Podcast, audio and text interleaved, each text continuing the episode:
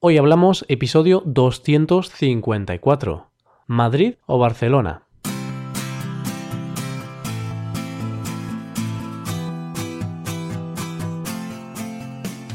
Bienvenido a Hoy Hablamos, el podcast para aprender español cada día. Ya lo sabes, publicamos nuestro podcast de lunes a viernes. Puedes escucharlo en iTunes, en Android o en nuestra página web hoyhablamos.com.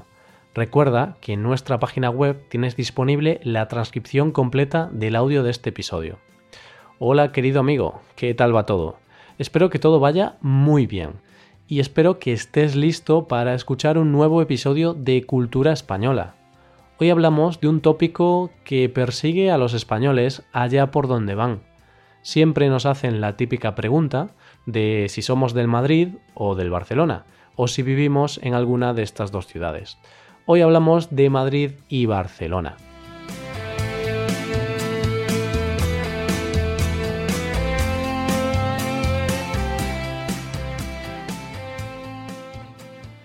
Es probable que tú también hayas caído alguna vez en la trampa, en la pregunta fácil.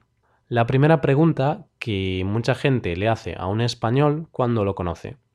¿De qué equipo eres? ¿Real Madrid o Barcelona? Hay cosas que nunca cambian. Pasan los años, pero a los españoles se nos sigue asociando con el fútbol. ¿Y qué equipos? Pues sí, el Real Madrid y el Fútbol Club Barcelona.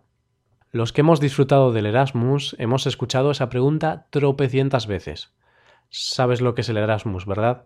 Es el programa europeo de movilidad para estudiantes universitarios en Europa. Por tanto, al estar en el por tanto, al estar en el extranjero, esta pregunta es muy típica ya sea estando de fiesta, estando en la calle o en cualquier otra situación, la pregunta que va después de un ¿cómo te llamas? es en muchas ocasiones ¿Madrid o Barça? ¿De qué equipo eres? no lo critico, ¿eh? Creo que es incluso bueno para romper el hielo entre dos personas que no se conocen y que no saben de qué hablar. La pregunta de Madrid o Barcelona no solo se limita al fútbol. Muchas veces se utiliza esa misma pregunta para preguntar el lugar de origen de alguna persona. Vaya, como si en España solo hubiera dos ciudades. A ver, es algo divertido y al fin y al cabo hay que tomárselo con humor.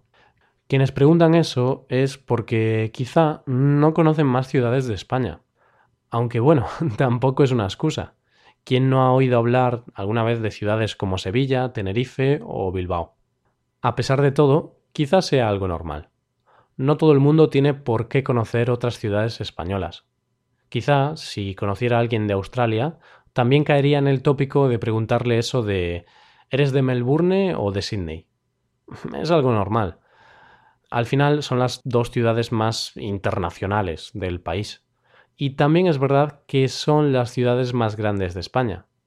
Así, si conoces a un español es más probable que sea de Madrid o de Barcelona que de otra ciudad. Aquí la estadística gana. Ante esta idea, como estábamos hablando de los dos equipos de fútbol más populares, de Madrid y Barcelona, te queríamos preguntar, ¿con qué ciudad te quedas? ¿Madrid o Barcelona? Hombre, las dos ciudades tienen encanto. No es para menos, son dos de las ciudades más bonitas y más visitadas de España. Seguro que te acuerdas de un episodio en el cual te hablé de los lugares más visitados de España. Pues bien, Barcelona ocupaba y sigue ocupando la primera posición de la lista. Por cierto, si quieres escuchar ese episodio, ve a nuestra página web y busca el episodio número 124, los destinos más visitados en España.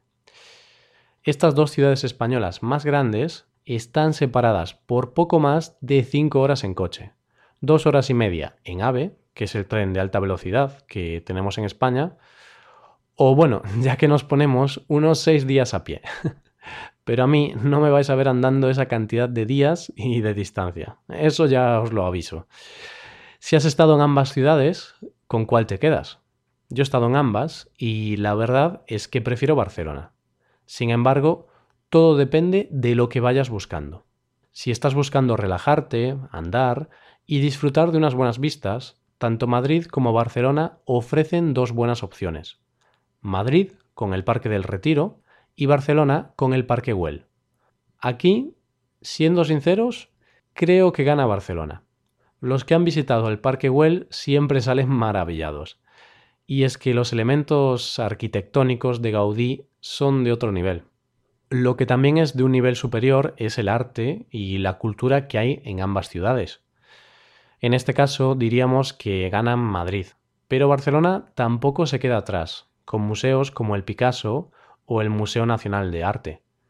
Digo que quizá aquí gana Madrid debido al maravilloso Triángulo del Arte. Este Triángulo del Arte se encuentra en el centro de Madrid y está formado por el Museo del Prado, el Museo Reina Sofía y el Museo Thyssen. Vaya trío. Aquí los amantes del arte disfrutan como niños pequeños. Mucho arte concentrado en tan solo unos metros de distancia. Quizá no tiene tanto arte, pero una buena playa también ofrece buenas vistas, especialmente al atardecer. Pues este es otro punto del que te quiero hablar en la batalla entre Madrid y Barcelona. En este caso gana y por goleada Barcelona. Por mucho que Madrid tenga piscinas o lagos, nada iguala a una playa. Y más si está en la misma ciudad. Como sabes, Barcelona es una ciudad costera algo que, siendo sinceros, es un gran plus, especialmente en verano, cuando las temperaturas abrasan. Una buena forma de combatir esas altas temperaturas es dando un paseo. Y si puede ser por lugares con sombra, mucho mejor. Pues ahí repetimos con Barcelona. Nos quedamos otra vez con la ciudad catalana, debido a que es una ciudad muy llana y a la gran cantidad de kilómetros de carriles bicis de los que dispone. En Barcelona puedes ir de una punta de la ciudad a otra sin cansarte demasiado. Mm, vale, quizá exagero un poco. Algo sí que te cansarás, pero al menos te cansarás menos que en Madrid, una ciudad menos llana y con menos kilómetros de carriles bici.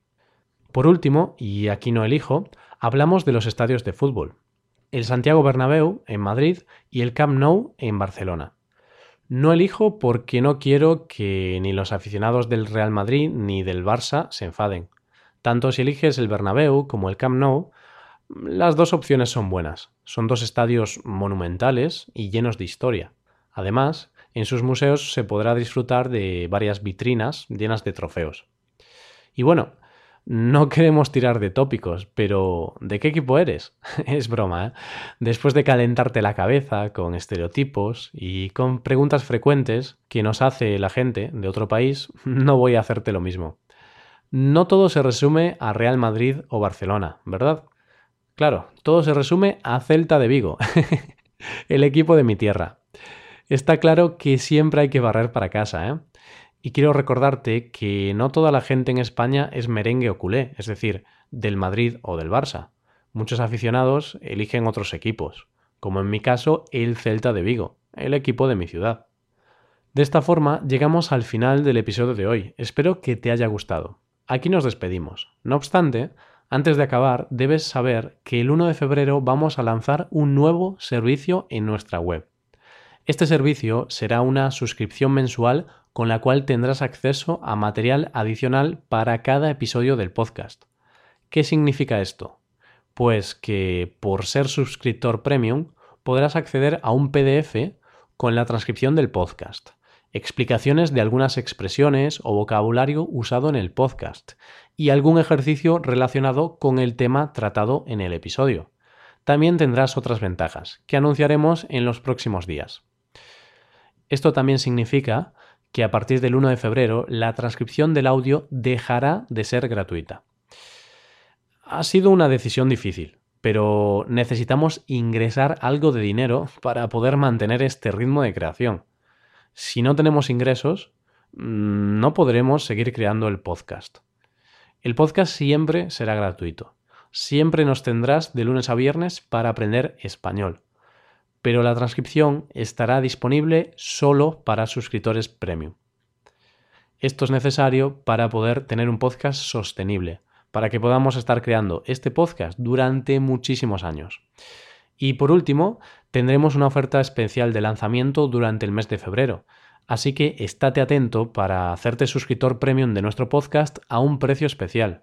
En los próximos días lo verás anunciado en la web. Y aquí acabamos. Nos ayudarías mucho dejando una valoración de 5 estrellas en iTunes.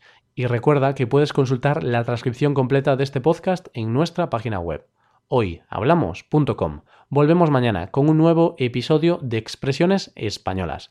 Pasa un buen día. Hasta mañana.